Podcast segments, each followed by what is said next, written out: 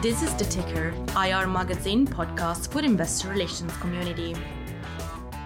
This episode is brought to you in partnership with Pulse by Public.com, providing tools for IR teams to engage with retail shareholders.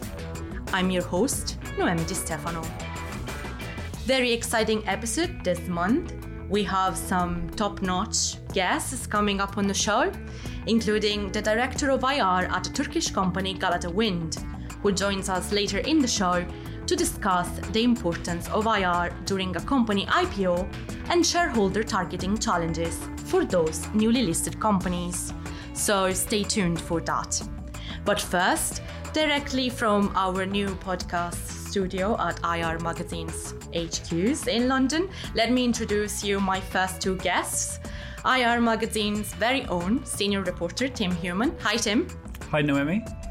And senior conference producer at IR Magazine and corporate secretary, Lawrence Taylor. Hi, Lawrence. Hi, good to be here. How are you guys? How are you doing?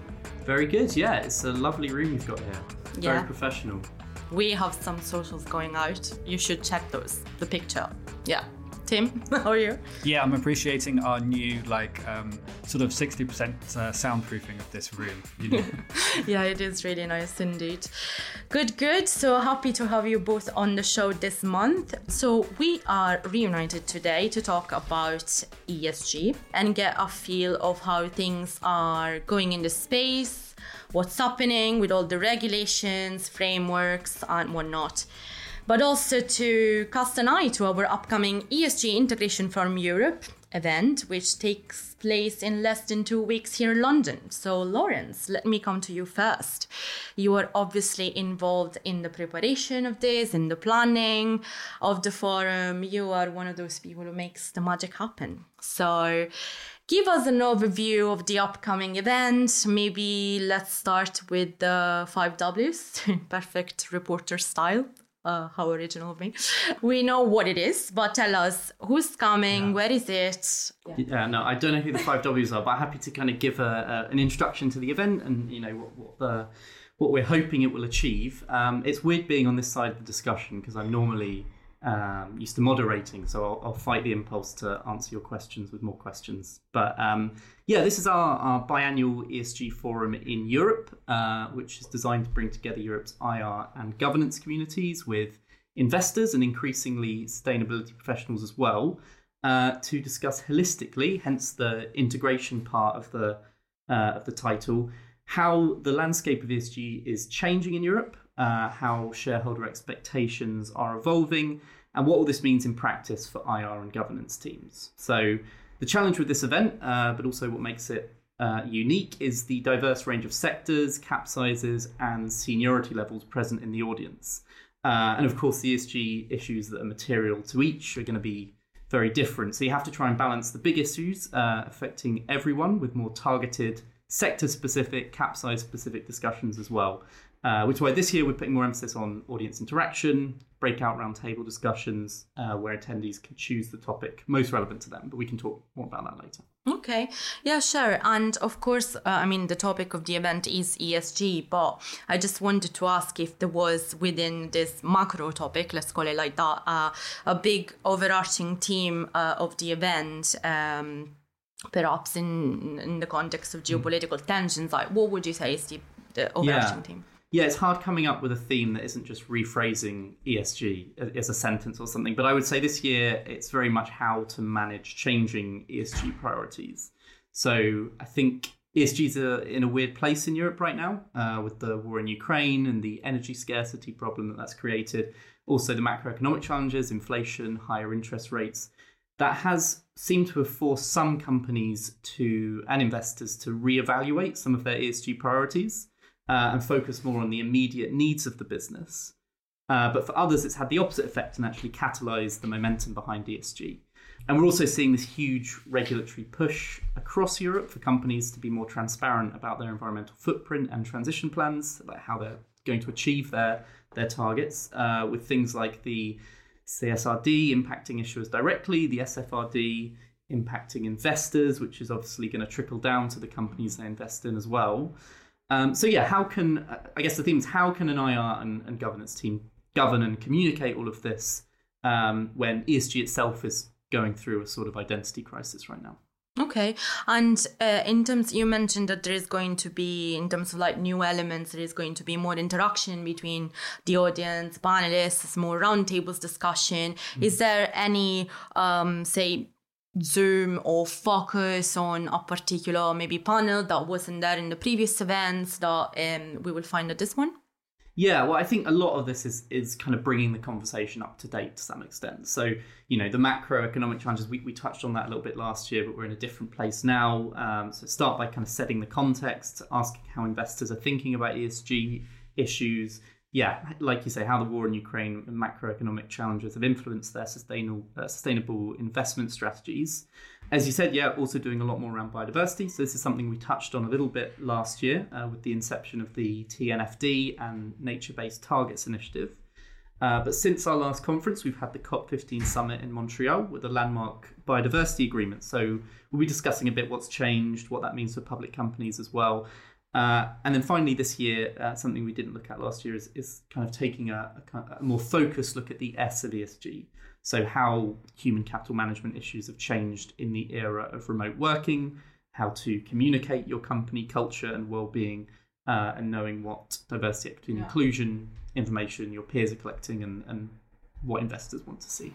Yeah, biodiversity, like you mentioned, is very interesting. I mean, COP15 was a crucial summit that lasted, 2 weeks, I think, of negotiations, and ultimately ended with nations agreeing to some sort of, plan to protect a third of the planet in the next 8 years. A landmark deal, I think the BBC journalists defined this. But yeah, it will be interesting to see what the panelists will have to say and the advice they will have to offer to companies, IR professionals, etc. Yeah, and with all of these things, there's always kind of two sides. So some people think that it's a landmark deal, there's going to be loads more pressure on public companies. Other people say it's it hasn't gone far enough. So.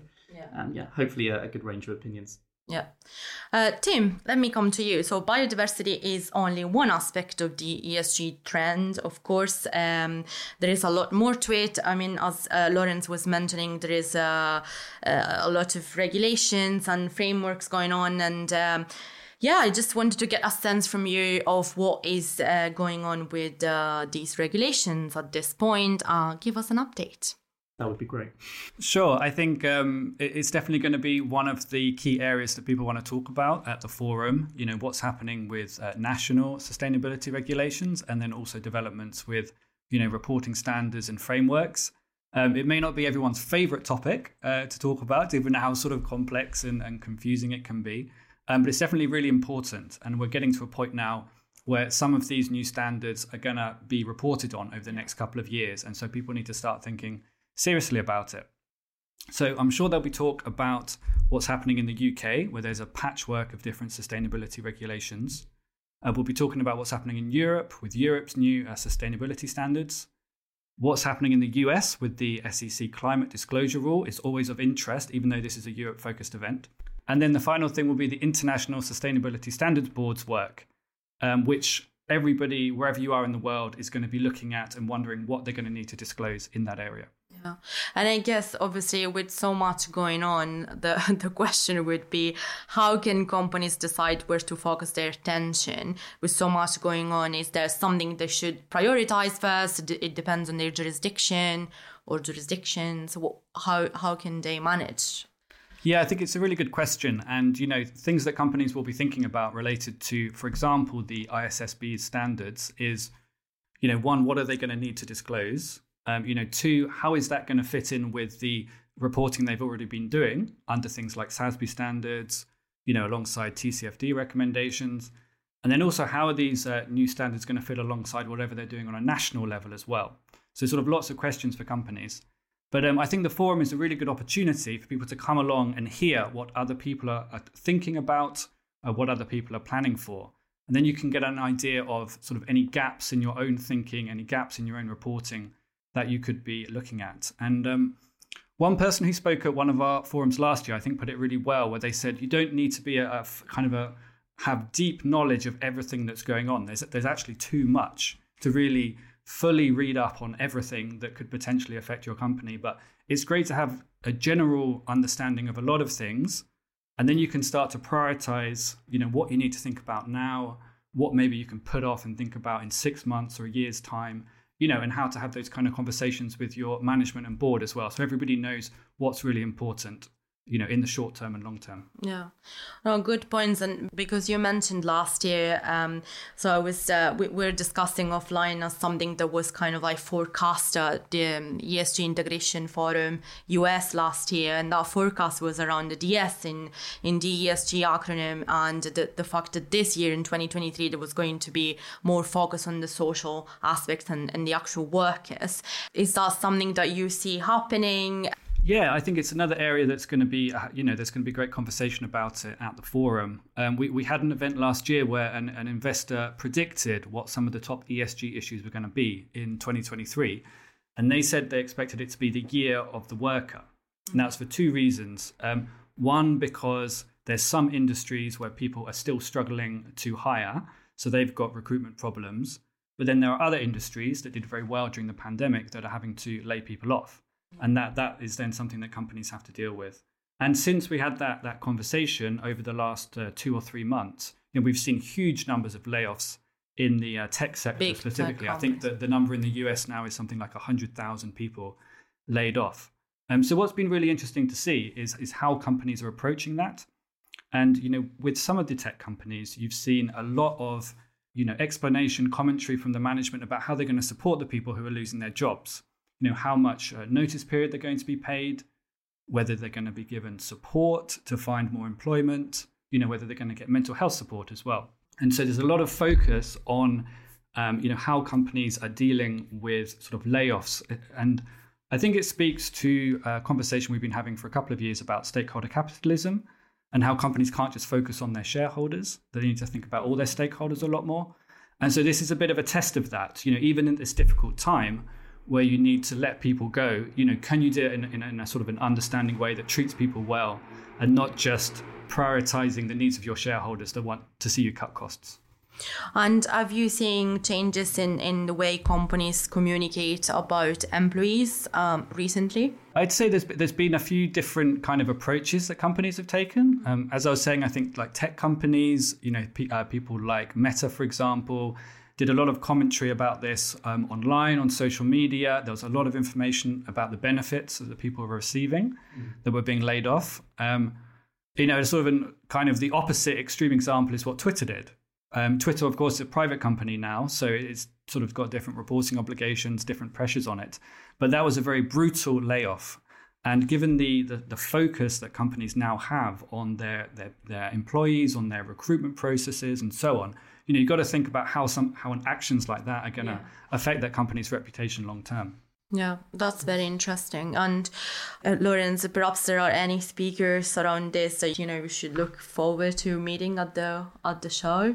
Yeah, we'll see. I think it will come up in various sessions. But what's interesting is this term social washing that I've kind of been hearing more often now as well. It's kind of, as with the more well-known phrase greenwashing, that kind of gap between what the company says it's going to do and how it acts. So yeah, Tim, they were really good examples. Kind of the Twitter example, of course, a really good example to kind of illustrate that. But I think that people are looking at this, investors and stakeholders more broadly are looking at this more closely. And as one panelist put it at the last event, we're going from a kind of tell me environment to a show me environment. Sure. Great. Thanks, guys. So before we go onto a short break, Lawrence, I wanted to ask you, just for our listeners, how and until when is it possible to register to attend the forum? Yeah, so that's it's really easy. You just go to irmagazine.com/ESG Europe and you can register there on the website. And they can do it until like a couple of days before, right? You can do it the day of if people can hurry over in the morning. But yeah, it's available now. So great. We hope to see some of our listeners or all of our listeners in there. Also, I wanted to ask you, Lawrence, just give us an overview of upcoming events after the ESG Integration Forum Europe. Sure. Yeah. So the ESG Integrated Forum is really exciting. Of course, it's the first event of the year. We also have our West Coast think tank on the 22nd of March. So this is a completely off the records, free to attend event exclusively for senior IROs. We have our IR Awards ceremony in New York on the 30th of March. This is a great opportunity to celebrate and recognise the best practice in investor relations and catch up with old friends. And I'm also working on, at the moment, our Canada IR Forum on April the 5th, which is also just before our Canada Awards in the evening. And it's interesting to see the same topics come up at different events, but in completely different contexts in different geographies. So, yeah, more information on all of these and other events on our website. Yes, of course. And I'm looking forward to, I'm hoping I will manage to go to one of these events eventually. Yeah. Let's see. Tim, thanks, Lawrence. Tim, before we wrap up, is there anything else you would like to add or share with our listeners, things you're working on? Sure. I think as Lawrence alluded to, we're all quite busy at the moment with various different things. So on the editorial side, we've got our spring magazine coming out soon. So deadlines are coming up. Two articles I've been working on for that magazine. One is on sort of roadshow and IR engagement plans for 2023. So I just spoke to several different IR professionals from around the world and just asked them how they're thinking about this year. And it was really interesting to hear that some people kind of treated last year as a bit of a tester for how they were going to balance in-person and virtual. They felt they got it right, and then this year they're just going to do the same thing. But then you've got other companies, for example, based in Asia, for example, in Hong Kong, where they're still coming out of 3 years of, virtual engagement. And so they really need to think again and have a kind of a reset year in terms of how they're interacting with the investment community. So that's one article. And then the other one is about a really interesting topic, especially here in the UK, which is shareholder democracy. And so we're seeing a big push in lots of different ways for retail investors to have more of a say in the companies that they're invested in.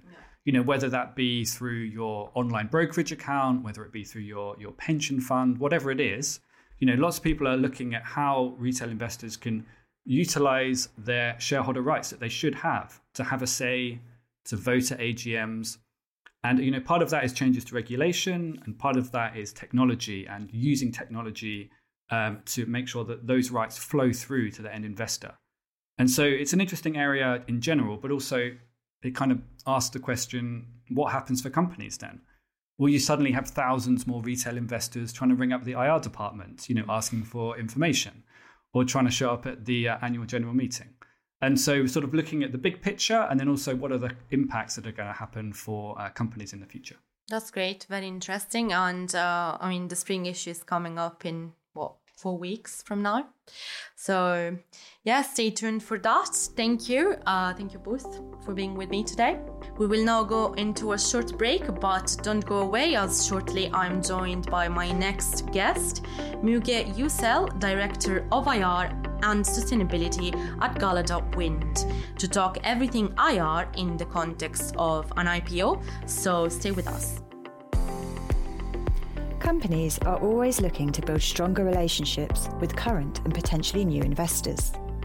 If you are a public company, Pulse by Public.com can help you build deeper relationships with your investors. Share your company narrative with innovative formats. Make investor information more discoverable. Reach retail investors where they're already engaged, and much more.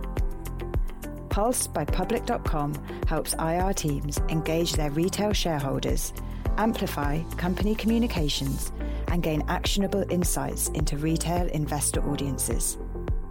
Visit public.com/pulse to schedule a free demo. Welcome back. You are listening to the Ticker Podcast with me, Noemi Di Stefano. For this second part of the show, I'm joined by Müge Yücel, Director of IR and Sustainability at Turkish company Galata Wind. Hi, Müge. Thank you for having me. Thank you for coming on the show. So just to start our conversation, tell us more about your company, about your role at the firm.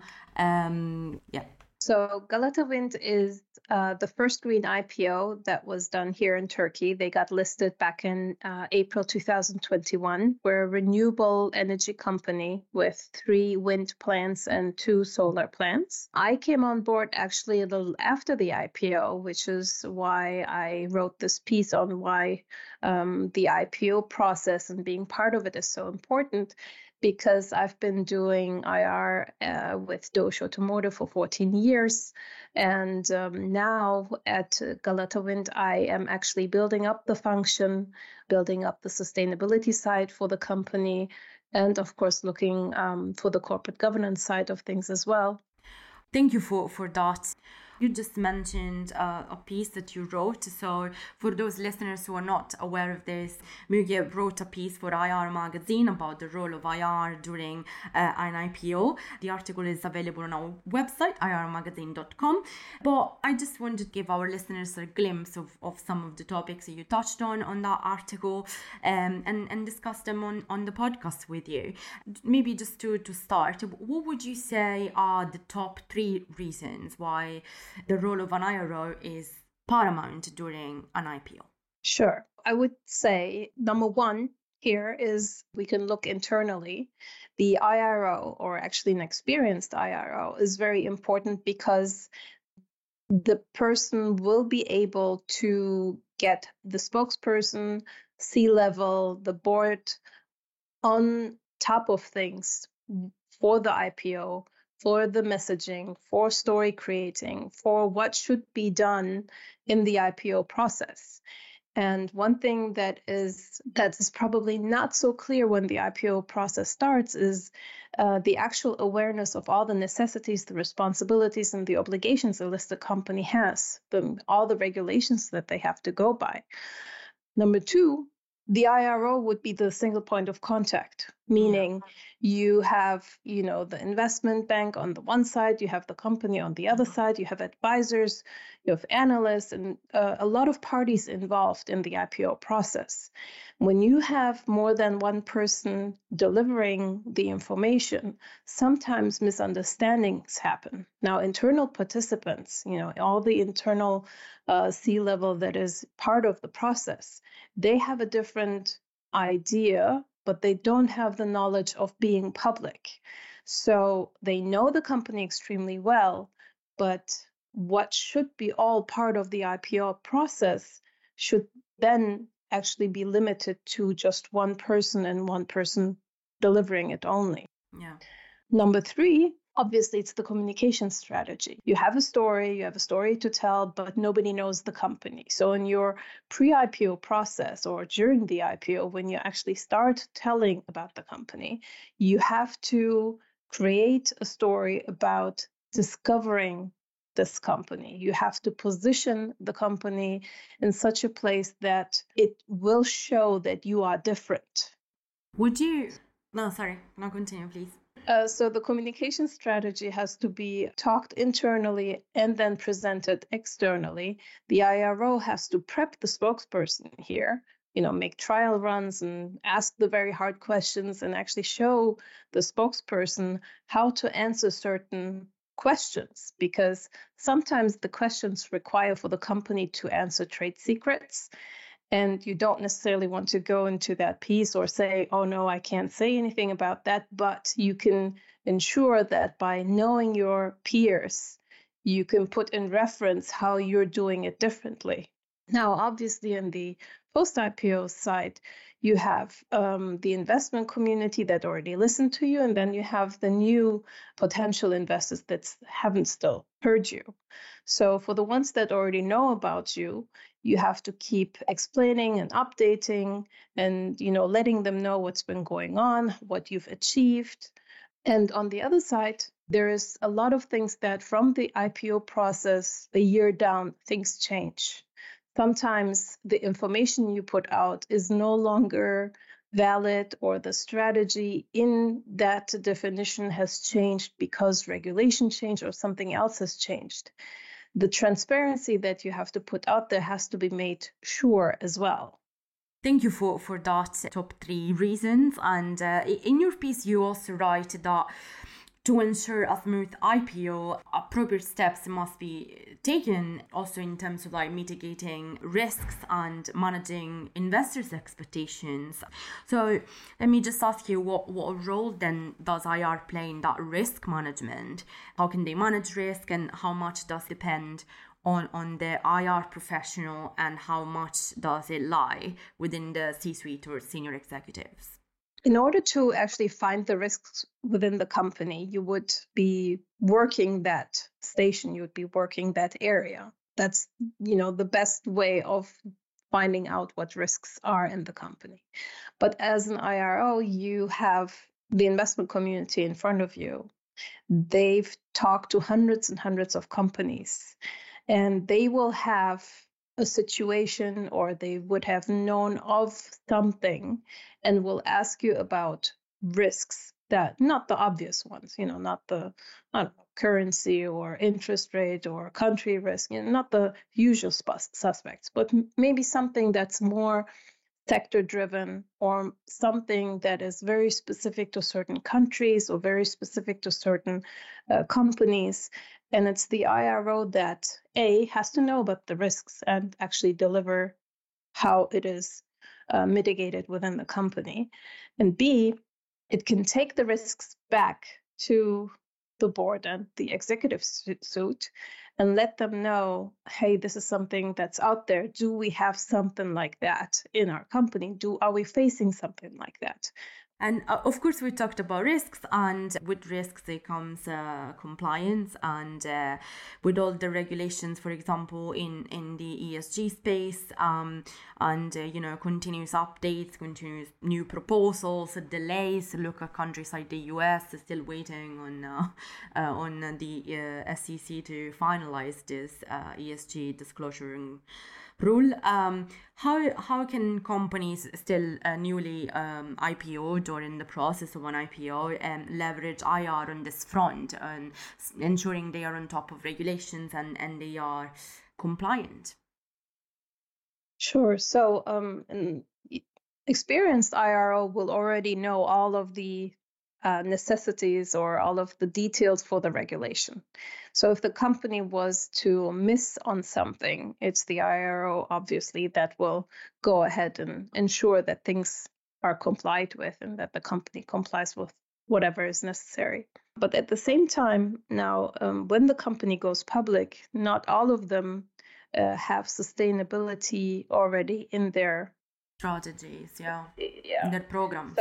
Exactly. So that means they have to start out from ground zero. They wouldn't even necessarily have corporate governance best practices done either. So there's a lot of things that suddenly becomes necessary because the investor is going to ask for it. Mm-hmm. But again, you have to make sure that internally all the participants are aware that there's something that they need to do. So when we look at sustainability, for example, you have to make sure that everybody knows what sustainability means, and it's not just corporate social responsibility project. Yeah. It's not just a project, or it's not just a green environmental issue. We have to speak the same language, That's very important too. So a lot of the terms that are being used in sustainability are just being thrown out there, but not everybody knows what is behind it. So you have to understand the wording, but you also have to understand what is meant by it when the outside or when sustainability-related topics come up, what is actually meant by it. And then you have to ensure that you collect information, data, accordingly that would fit into these certain wordings. Languages. Okay. Now, of course, with that, you also have standards and initiatives, and you need a sustainability champion to lead you through it. If you don't have somebody on board, you'll probably just use a consultant to actually start creating within the company your sustainability aspects, your principles, your philosophies. You start with, your working group. You have somebody from the executive team assigned to sustainability. You have a board level commitment a committee built or created just for sustainability. And then you work on your strategy, your framework, your action plans. You know, you look at the roadmap that you need to be doing that fits into the corporate strategy or into the growth strategy that you put out there. And of course, with that, again, the IRO has to make sure, listen, we're doing this. It's not just a project. Yeah. So what this means is, A, the company is going to pay for this every year. There is going to be a budget need for this every year, and the budget will probably increase every year. And B, you will become more and more transparent when you do this, you know, and you will be questioned with all the data, all the information that you put out there. Yeah. And that becomes, you know, more and more important.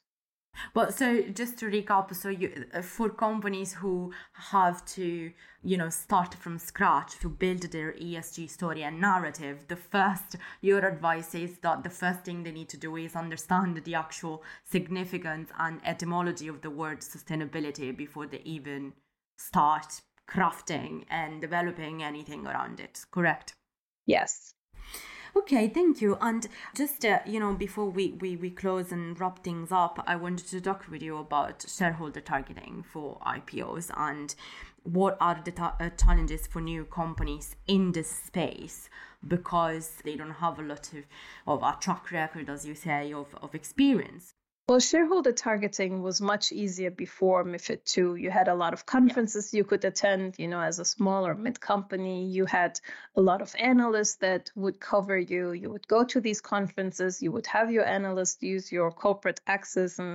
But now after MIFID II, that has changed, because on the one side, you don't have as many analysts anymore. And more companies actually started paying for their research, so that there is something out there for investors to read on if they want to. So you have the analyst issue on the one side. Then, because you're a small and mid company, you don't get invited to conferences anymore. So as an IPO company, as a newly listed company, nobody's going to invite you, because no investor is going to pay to see you.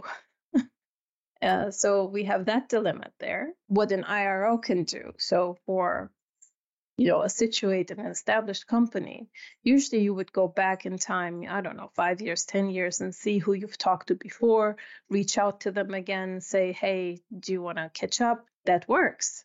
But a newly listed company doesn't have that. So a lot of times they will have to make use of different tools, or they have to make use of like IR solutions providers, you know, consultancies. And it's these type of tools and groups that will actually bring you closer to investors. But it's the IRO that then again has to have already some relationship with investors to reach out quicker. That always works. But then for new, like for me in this case, I'm new to the sector also. There is obviously other funds and other institutions that are going to be interested in a renewable energy company. So I have to reach out to other things than, you know, the regular Bloombergs and Refinitivs, and actually use some tools and find information on institutions that fit me. And of course, that's much harder than when you do it for a situated company, again, because you don't have the historical information. Okay. Thank you, Müge, for being with us today. Also, I mean, just a note for our listeners, we are recording this in a very particular week for Turkey. So double thanks to you for making it on such a difficult time. Thank you very much. Thank you. Thanks for having me. Feedback is a key metric to evaluate performance, success, and impact of companies' long-term objectives and strategies. Feedback is a top metric used by IR teams around the world to measure the quality of their company's IR programs. But what other metrics do IR professionals consider the most important beyond feedback? Find out by reading the latest IR benchmarking report by IR Magazine. Compare how teams of all cap sizes gain essential investor feedback on their IR programs. Discover how IR is viewed by senior management.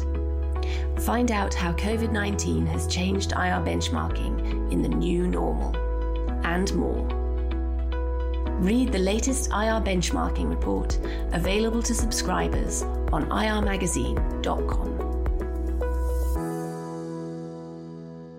Welcome to IR Pulse, the segment where we talk to IROs, analysts, and other executives about the evolution of IR. This month, I am delighted to welcome back to the show Katie Perry, GM at IR Innovation at Public.com. Welcome back to the ticker, Katie. Hi, James. It's good to be with you again. Thank you very much for joining us. Katie, your new research digs into the ways in which retail investors prefer to receive information from IR teams. Tell us, what were some of the key findings and what are some of the efficient ways for IR teams to translate their standard comms to retail investors? At Pulse, we work with IR teams to help them understand retail investor behavior and engage them more effectively. So given that we're always looking into the behaviors, preferences, and attitudes of this audience. So that's what this data is reflecting. And what we found in terms of how retail investors want to be communicated with are a couple of themes that emerged. The first is access. So 61 of retail investors that we polled said that having more access to company IR teams and leadership actually increases their confidence in the stock. So the very act of demonstrating that you care about this audience and that you're giving them a direct path to information increases their confidence. And number two is related to the idea of access is the type of access. We get a lot of questions all the time from our partners asking, should our CEO be engaging retail investors on social media? There's always a little bit of trepidation around that, around compliance issues. There's added work to that. So what was interesting about what we found on the subject of CEO access was that surprisingly, most retail investors say that seeing an exec, so a CEO, CFO on social media does not actually materially increase their confidence. 40% did say it had an impact, but the majority said it did not. So that's another example of, there's ways to give this access without needing to set up, a special channel on social where the executive is actually out there. And then finally, the third theme that emerged was the idea of what formats people want to receive information. So our findings showed that when IR teams optimize their materials for the audience, that's most effective with retail shareholders. Obviously, the existing kind of systems for communicating have been optimized for institutional. What our retail investors say was that they want more context around the company, its industry, the financial terms used. 45% said they really want information in new formats. So think of video, podcasts, shorter briefs. So the takeaways for this are kind of a couple things. One, finding ways of direct distribution to retail, finding ways to get in front of those audiences at scale. And that's a lot of what we do at Public. And also find ways to translate the content you're already creating for investors into formats that resonate with retail. So maybe it's a shorter brief of an announcement. Maybe it's a podcast. We do a lot of this type of thing on Public. For example, an executive might come on and do a 15-minute retail recap after earnings. So there's ways to kind of do these things without adding a ton of work to the plate, especially given how lean most IR teams are. Absolutely. Maximum efficiency for IR teams under a lot of pressure and with no doubt budgets cut as we progress this uncertain year. Thank you very much. But the data shows that there is a significant intersection between someone who may be a customer of your company and someone who is a shareholder, specifically for consumer-facing brands. What does this mean for the ways in which IR teams and marketing teams collaborate? I love this topic because it starts to get to a place where you're looking at the people that engage with your company more holistically. So who are the people most engaged with your products or services? Most likely, if you're a consumer brand, it's your shareholders. It's the people that are both buying your products, but also investing in your company. And there's data that backs this up. So 70% of the investors we surveyed have at least one stock in their portfolio that reflects a product or service that they use often as a consumer. And then on the flip side, 83% said that they sometimes or frequently will become a customer after becoming a shareholder in the company. So there's a lot of interesting interplay there. Of course, this is unlocking a lot of big opportunities, but also challenges when you think of, IR and marketing functions are usually separated. They have different goals. And so a lot of companies are trying to figure out, how to collaborate on these efforts and really activate that core segment of people who are your loyal customers and your shareholders. I wondered, what are the key signals that retail investors tend to base their investment decisions on? Why does this matter to IR teams? Like most investors, it's really a mix, but what might be surprising to listeners here is that buzz and virality is not the primary reason people are factoring in when making a decision. So following volatility last year, our research really showed that the markets are shaping more diligent investment decisions. So 63% of the investors we polled have spent more time researching this year versus 1 year prior. The signals that are really standing out based on our research are companies that can demonstrate strong evidence of sustainable growth. The second most cited was resilience amid volatility. So they want to see how companies are navigating kind of headwinds in the markets.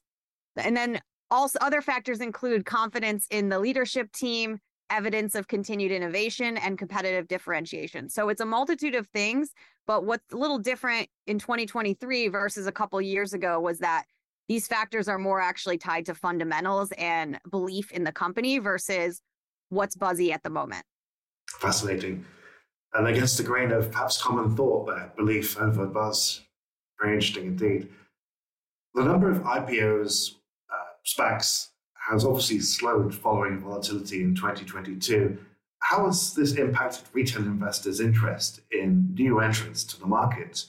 How can IPOs, SPACs, think about building awareness and connecting with retail investors prior to entering those public markets?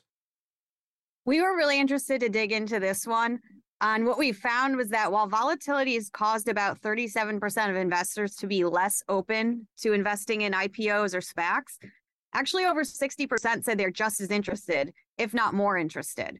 And so going back to the idea of like diligence, they really want to understand where these businesses kind of line up in the market, which sectors, who the leadership is. And again, they're leaning more into research. And so there's more of an onus on new entrants to the market, SPACs, to really tell a story there that will allow retail investors to gather information and make decisions. 63% of the retail investors we polled said that sector or category-based content was really, really helpful to them.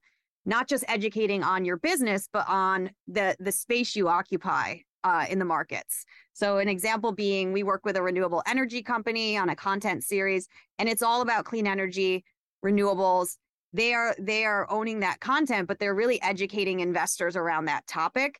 And going back to the earlier point about investors really craving context, we've seen that if you can help investors improve their understanding of the market, you will cut through the noise and really stand out in your category, even if you're a new name in the market. Fascinating and topical insights for IROs everywhere.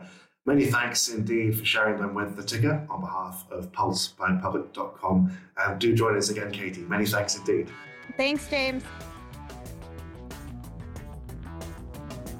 You have been listening to the latest episode of The Ticker podcast, brought to you by IR Magazine in partnership with our sponsor, Pulse by Public.com. Huge thanks for their support. You can learn more about Pulse at Public.com/Pulse. Thanks also to everyone who took the time of being with us today.